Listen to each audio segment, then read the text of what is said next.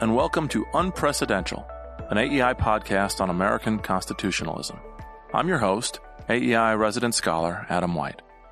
As some of you may know, one of the major themes of this podcast and of my work at AEI is on American constitutionalism beyond the four walls of the Supreme Court, hence the name Unprecedential, as in not limiting ourselves to just discussion of Supreme Court precedents. And in recent years, some of the most interesting constitutional debates have focused on Congress, on what a constitutional Congress should do and how it should go about doing its work. And happily, we're joined today by one of the very best experts on the subject. Josh Chaffetz is a professor of law at Cornell Law School, and this year he's been a visiting professor at Georgetown Law. He's rare among law professors in that he focuses primarily on Congress rather than the courts. In 2007, he published his first book titled Democracy's Privileged Few, Legislative Privilege and Democratic Norms in the British and American Constitutions. More recently, in 2017, he published another book that I highly recommend, Congress's Constitution, Legislative Authority, and Separation of Powers. Josh, thanks for joining us. Thanks so much for having me, Adam. Let's start at the very basics. What's Congress's constitutional role? Well, so Congress is described in Article 1 of the Constitution, and that's for a reason. It was understood in some sense to be the first among equals. In the immediate aftermath of the American Revolution, when the states went about drafting their new Republican constitutions, a lot of them created very powerful legislatures, in many cases legislatures that appointed the governor directly from the legislature, things like that. By the sort of end of the middle of the 1780s, that was understood to have perhaps gone a little bit too far. So the Constitution creates the sort of tripartite structure we know today, right? Legislature, executive, judiciary, each with its own sort of independent power base in some sense, but with Congress still very much first for a reason. It was understood to be the organ that would set policy, that would set the direction of the state. The framers put Congress first. It was the most important branch, but in some ways they feared it as the most dangerous branch, right? Yeah, they were concerned that it might overtake the workings of the other two, and they were concerned, of course, that it might invade the liberties of the American citizens as well. So we separate powers, and then we separate Congress itself into two branches. So we have some structural limits on it, but it's still intended to be the engine, the prime mover of our constitutional democracy.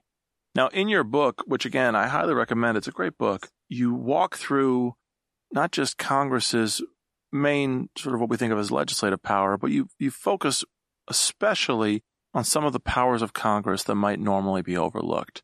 I just have a list of them here. Power of the purse, power of personnel, which is to say the appointment of officers, right, in the executive branch and elsewhere, judges, Congress's contempt power, Congress's own power of speech or debate, the limits of punishing a member of Congress for what they say during debate, which of course was the subject of your first book, power of internal discipline, the power to discipline Congress's own members, and then Congress's power to set the rules of its own proceedings.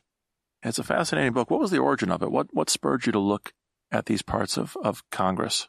So I'd been working on legislative procedure really since I was a grad student. It wound up being the topic of my dissertation and then of my first book.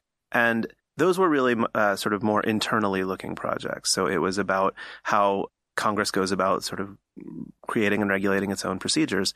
But I started, the more I thought about that, the more I realized that a lot of Congress's power as against the other branches, that is to say, a lot of the way that it structures separation of powers conflicts, actually involves its own procedures. It doesn't really involve, for the most part, legislation passed by Congress. It involves all the other little congressional powers that turn out to be not so little, that turn out to have consequences beyond what you would think from just looking at the text or even from just looking at how those powers work as an internal matter. Now, I forgot my copy of the Federalist up in my office, but I do recall at one point James Madison says, he singles out the power of the purse, and he says the power of the purse is, how did he put it, the people's most effectual tool for resisting the overgrown prerogatives of other parts of government. Right.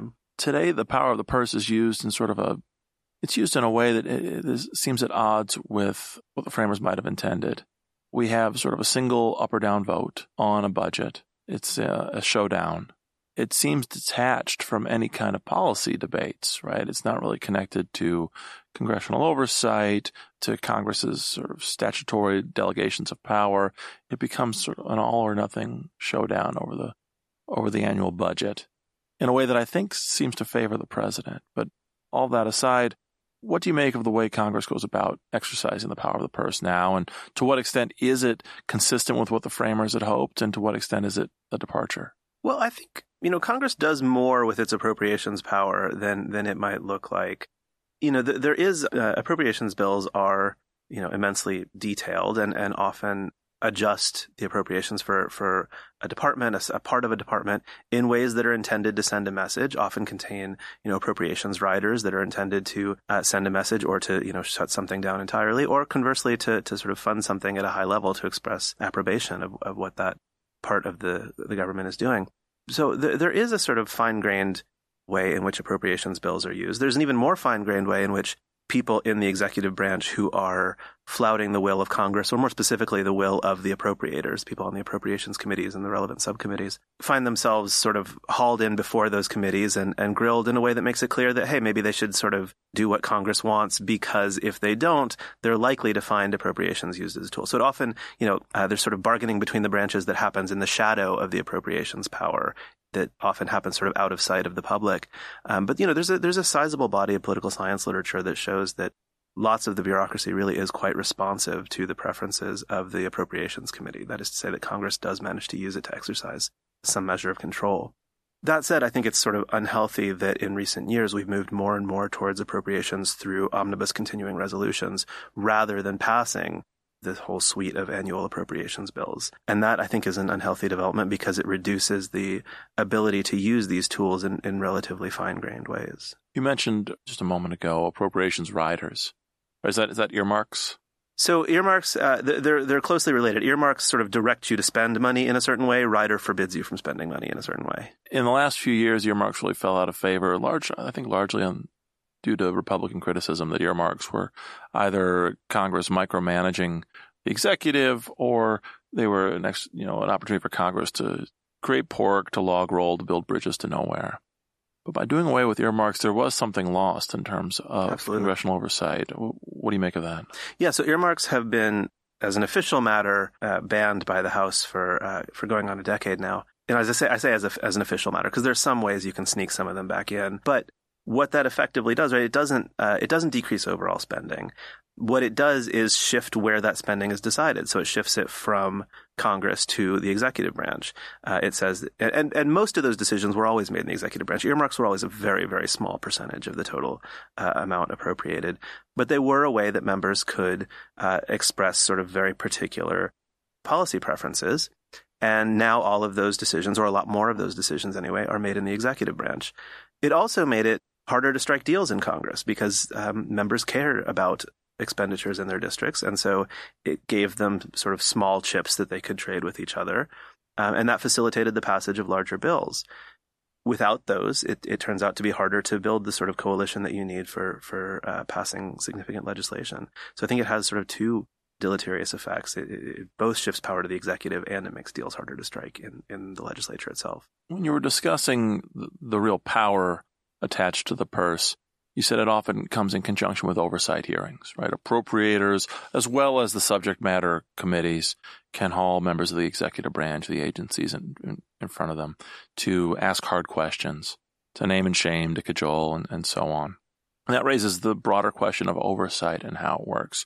So where does Congress's oversight power come from? So oversight isn't explicitly mentioned in the Constitution, but it's been understood from the very beginning to be implicit in the legislative power. The idea being that if Congress has all of these responsibilities, whether we're talking about the responsibility to legislate or appropriate or impeach or confirm nominees or any of those things, to say that it has to do that without being able to gather any of the relevant information would just be absurd. So there's this idea that it sort of has to be there implicitly. There's also the fact that it was understood to be there for over a century in English and British parliamentary practice, that the sort of early state legislatures had exercised it. So there was sort of historical understanding that it went with what it was to be a legislature as well. So there's been this sort of understanding from the beginning. And the first major use of it is in 1791 when the House investigates the defeat of General St. Clair by a coalition of native tribes and sort of looking into the reasons for the defeat and actually demands documents from both the Treasury and the War Department. And so, 4 years after the ratification of the Constitution, you have the sort of first major oversight hearings. One of my favorite stories, I guess it's not oversight per se, but something close to it, One of my favorite stories from the early Congress, I think it's the first Congress. This comes from the famous journal of Senator McClay. William McClay, an anti-federalist from Pennsylvania, right? And the book is it's a great read in general because McClay, among other things, hates John Adams and really sort of lampoons him throughout the book. And he's quite the gossip too. That's right, right. And there's one episode in particular that's that stands out in the book, and it's the time that President Washington and Secretary of War Knox come to the Senate to get the Senate's advice and consent on I think it was an Indian treaty, right? Mm-hmm. And so Washington and Knox, they actually appear personally before the Senate. They bring supporting materials and so on. And if I recall correctly, it's been a long time since I read it, the Senate, the discussion quickly devolves into, I mean, a bit of a mess, everything from where should President Washington sit to maybe we should send this to a committee. And it's a hot and crowded room. And at one point, Washington finally just announces, you know, all this process just defeats my entire purpose in coming here. And he and Knox storm out and swear never to return. And from that moment on, there's always been sort of a remove between the president and Congress. And of course, that's, I suppose, proper in a constitution of separated powers. But where I'm going with this is, when it comes to questions of oversight then, since members of the administration technically work for the president rather than Congress, is the question of why would they ever appear before Congress unless they absolutely have to. Now, that's kind of a loaded question right now at this moment of time. We'll get back to that a little bit later about the debates over subpoenas and so on. But to get to that point, let's just start with the basics. Isn't it true that generally there's a norm of compliance with congressional subpoenas, right? Why is that true? And if so, why do we have it?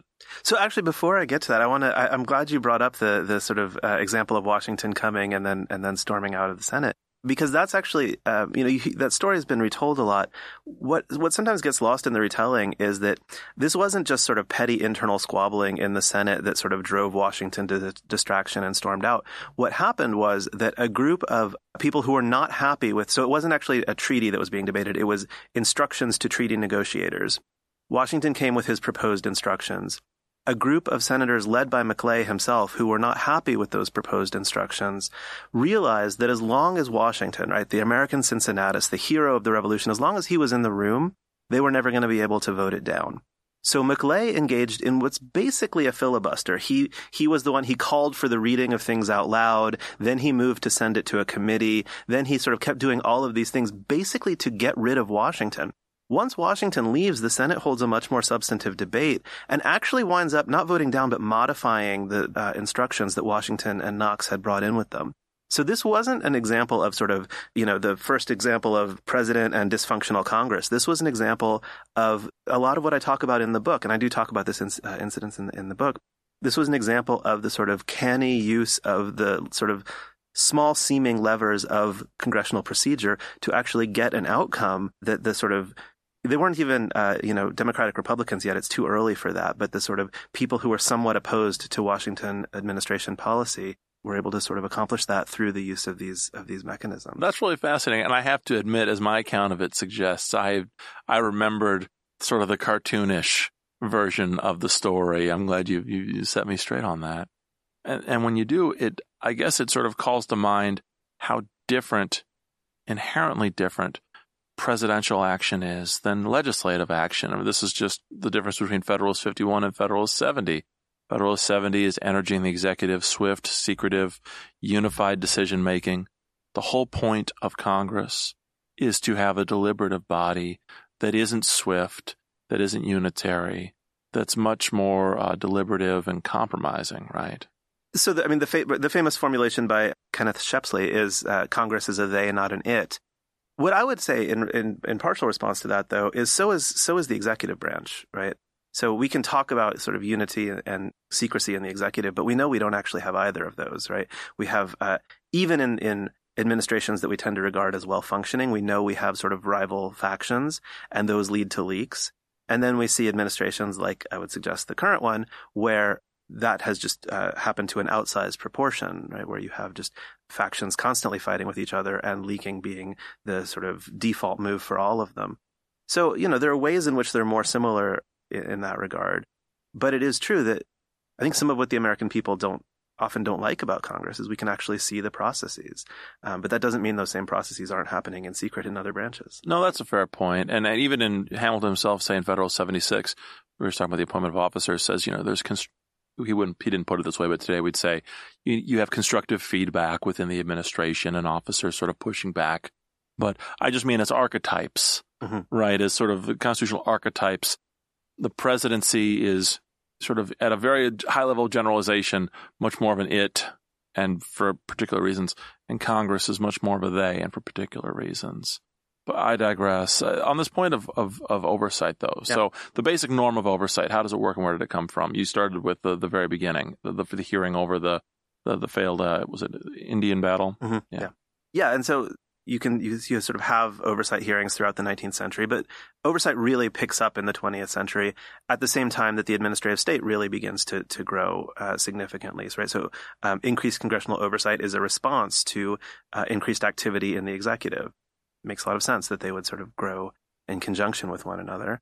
And so we see it increasing fairly rapidly for almost the entire 20th century. And it's not just that agencies decided to do more. It's that at the beginning of the story or along the way, Congress delegates more and more power to agencies, gives them more responsibilities and more powers. The agencies then start using those powers, and Congress in turn starts to focus more on oversight. Absolutely, right. So it's I didn't mean to suggest that this is sort of executive branch usurpation. Oh, and I did, and you didn't suggest it. Well, where I'm going with this is that in a way that when Congress writes a law and delegates some or a lot of power to an agency, in a way it kind of changes Congress's own incentives going forward, right? There's now greater need for oversight. There's actually also greater political bang for the buck in oversight, right? Maybe that's one reason why it's so popular is that, especially now in the C-SPAN era, congressmen are on camera sort of arguing with administration officials, right? It's interesting that where I'm going with this is oversight. We have it for a reason, but once we have it, it in and of itself sort of changes the incentives and the habits of Congress. Congress focusing ever more on oversight and ever less on new legislation. Or am I maybe overstating? I'm not sure they're substitutes for one another, but it is true that Congress, you know, there's sort of with a lot of these statutes that delegate a lot of power to the executive branch, there's a sort of implicit bargain there, right? We're going to delegate power to you, but we're also going to watch the way you use it. We're going to maintain control over appropriations as one way of reining you in and how you use it. In the case of the Senate, we maintain control over, over confirmations, and that's another way we can exercise some control over how you use it. And we can haul you in and just grill you on TV. That is also a form of control. You know, unless you're a sociopath, you don't like being yelled at publicly. And if you talk to people who've served in administrations of both parties, just the fact of the fact that they don't want to get called in and yelled at affects how they behave in office. Is that last part still true? Sometimes I wonder if maybe members of an administration in times of divided government don't see actually political value in being sort of yelled at, right? If you're pick whoever you'd like, I suppose. If you are, say, David Addington in the Bush administration, right, sort of coming to Congress and defying, Congress's objections and first refusing to show up, and then if you do show up, arguing with Congress. There's some value in that.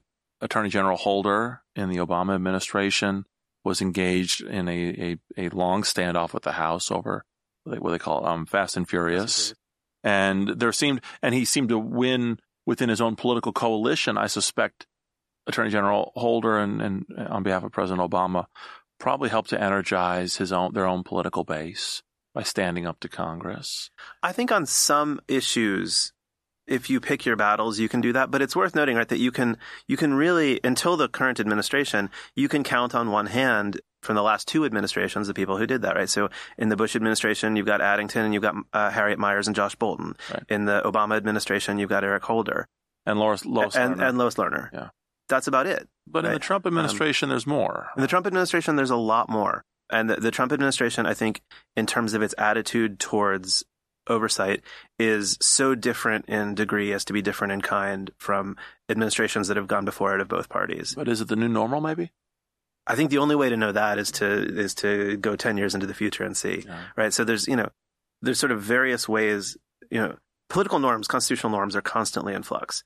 And when you have a norm that's not just sort of changing a little bit at the margins, but is openly being sort of flouted, there's a couple different things that could happen, right? One is that the flouting could become the new normal.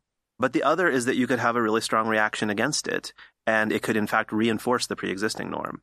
And so I think with that, as with a lot of other norms that the Trump administration has flouted, we'll know more after, November 2020, right? We'll know more in terms of whether that election is seen as a reinforcement of Trump's flouting of those norms or a repudiation of it. When we talk about norms in Congress, what are we talking about? We're not necessarily rules. Those are written down, but precedents. What else? Well, precedents even, have to some extent a law-like force. I think often when we talk about congressional norms, we're talking about things that are even sort of further removed. We're talking about activity that is compliant with the rules of the chamber, compliant with the Constitution, compliant with statutes, compliant with the rules of the chamber, compliant even with the sort of governing precedents, but that nevertheless is seen as pushing the boundaries of what was previously considered to be acceptable in one way or another. So, for example, in the Senate, even in today's Senate, most things still get done with unanimous consent. One member who really wanted to make a hash of things could refuse unanimous consent to everything and bring the entire functioning of the Senate basically to a halt. There's a sufficiently strong norm against doing that. Every now and then a senator will do it for a day because they really want to bring attention to something. So in recent years, we've seen both Rand Paul and Ted Cruz do that for different issues. But that really, really annoys their colleagues of both parties, and they tend not to do it. So, that's an example of a norm that is a tremendously powerful norm, because a member who was determined to flout that norm consistently really could do a tremendous amount of damage. Now, as a lawyer, I focused a lot over the years on the Senate's handling of judicial nominees. And this seems to be a place where norms have been just steadily eroded or dynamited for a long time. And you can pick you can pick whatever starting point you'd like. By my preferred framing of it, it starts with Robert Bork's nomination, and then you continue through to the early 2000s breakdown on judicial nominations and the use of filibusters, the threatened use of a nuclear option that then ended up becoming a real nuclear option that started with Harry Reid and then Mitch McConnell extended to Supreme Court precedents. We still have some lingering norms, right? The use of holds or blue slips, I suppose. Although that's largely broken down, I don't think Grassley is honoring blue slips from states with two Democratic senators at the moment. Yeah. And by the way, my narrative, I left out the most recent one, which was the Republican Senate's inaction on the Garland nomination. At the time I wrote about it, actually, back in the days when you and I were still in law school, in the Bush era, I wrote a piece, my first law review article, during the Bush years, was on why the Senate did not need to vote on judicial nominees, which nobody cared, the article that nobody cared about until about 5 seconds after Justice Scalia passed away, at which point suddenly people took interest.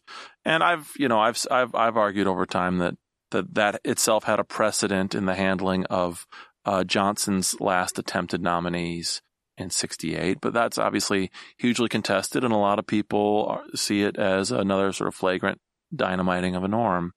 I guess my point is, on focusing on judicial nominations, that's a place replete with norm breakdown. Is that characteristic of norms in Congress right now, or is it exceptional? Is that an exceptionally bad example?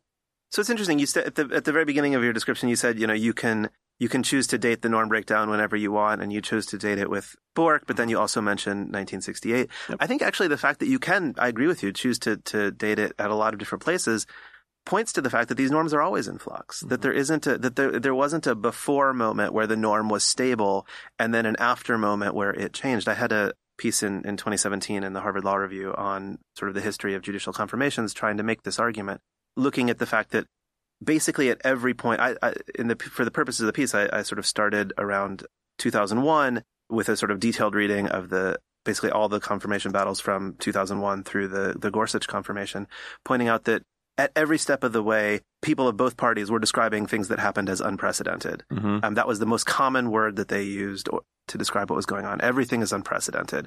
And then sort of that's like the first half of the piece. And the second half of the piece is actually going back to and tracing the entire history of both obstructionism in the Senate more broadly and judicial confirmations more narrowly, and suggesting that there's depending on how you tell the story, there's precedent for all of it. Yeah. And there's precedent in the John Tyler administration for refusing to vote on nominees and for basically holding up and obstructing every nominee of a president you don't like. Yeah, I think based on Congressional Research Service data, the number was 30-something nominees who never received a vote.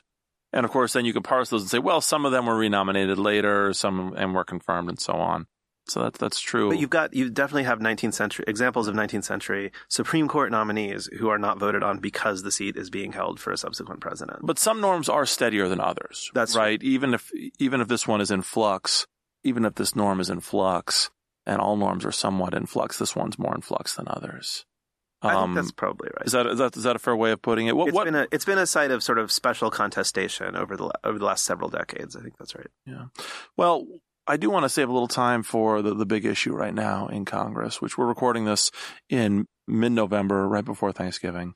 And so we just wrapped up, the House Intelligence Committee just wrapped up hearings on impeachment. And just the day before we taped this, a federal district judge in Washington issued a decision ordering former White House counsel Don McGahn to comply with a House, which committee? I mean, I don't expect you to know. A House subpoena to appear. How should we think about Congress's power to impeach? Very simple question.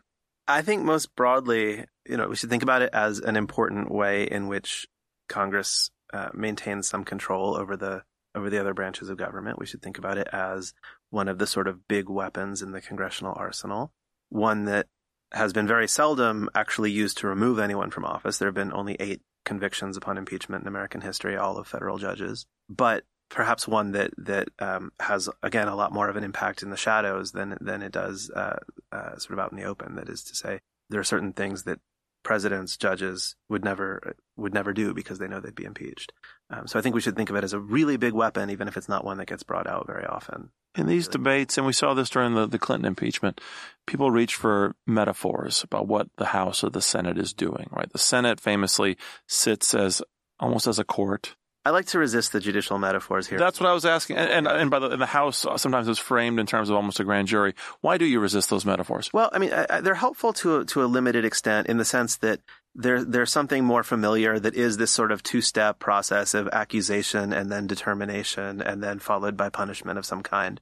On the other hand, I think they have the potential to lead us astray. They have the potential to make it sound like the sort of right procedures to be followed are the kinds of procedures we would expect in a courtroom, like the right considerations for whether we're talking about representatives or senators are the kinds of considerations that they would have as grand jurors or jurors.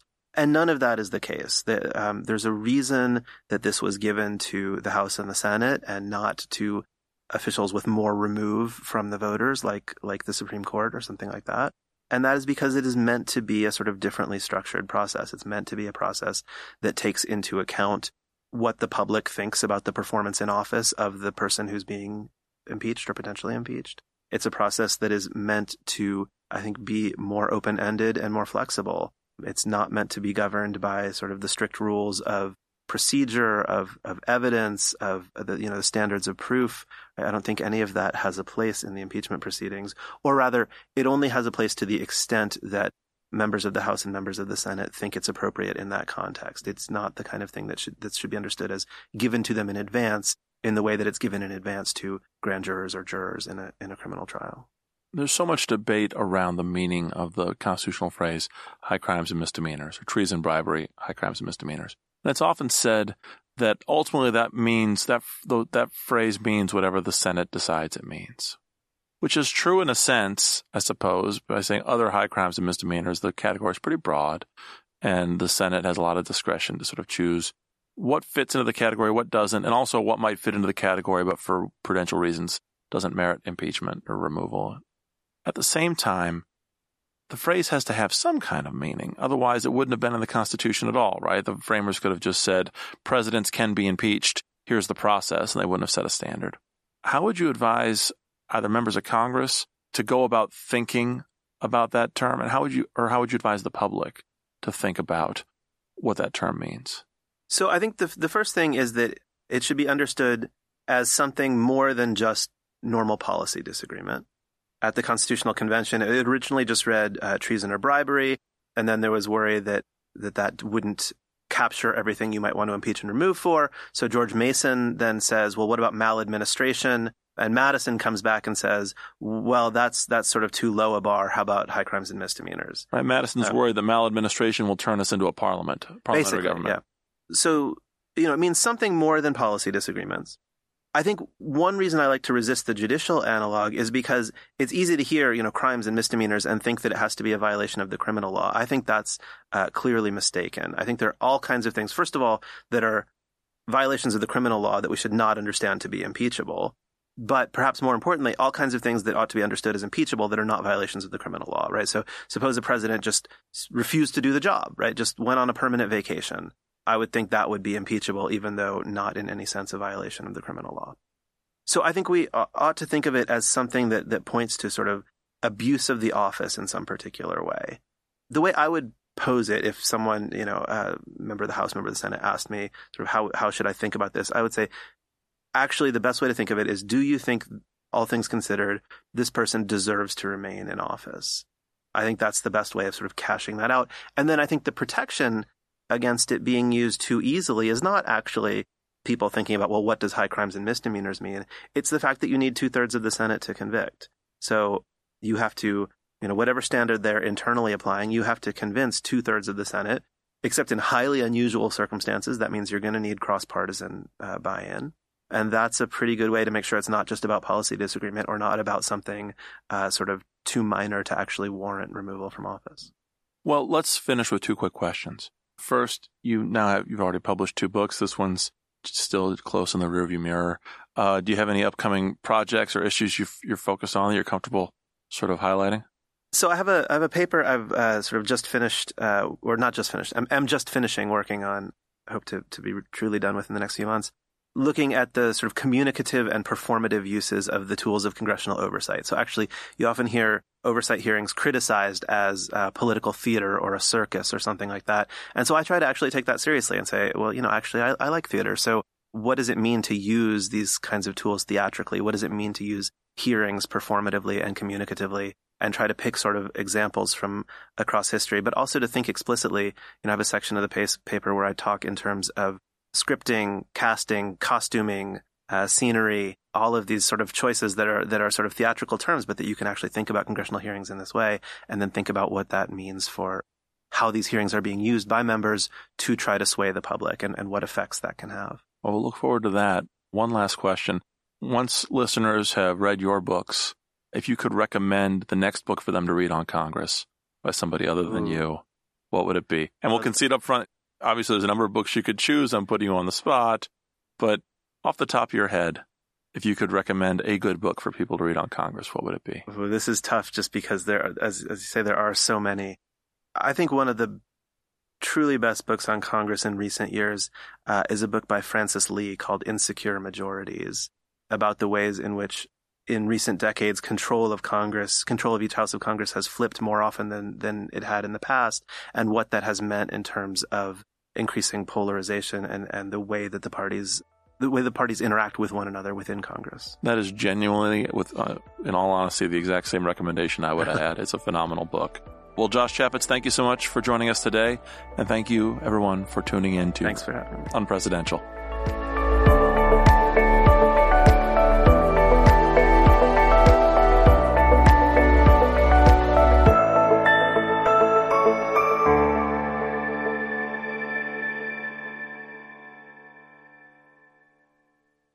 One of the students asked me, what do you think about Scalia's view of capping tuition at a lower level? And I said, well, I'm going to give you a candid answer, but the problem is there is a suspended there's literally a microphone in the room hanging from the ceiling. And so I said, if my office is cleared out at the end of the day, this will be your fault.